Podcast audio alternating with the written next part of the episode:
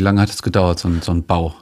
Man weiß das nicht äh, ganz präzise. Man hat, weil es natürlich keinerlei äh, Aufzeichnungen gibt, wo drin steht, wir haben jetzt hier 23 Jahre an dieser Pyramide gebaut. Hm.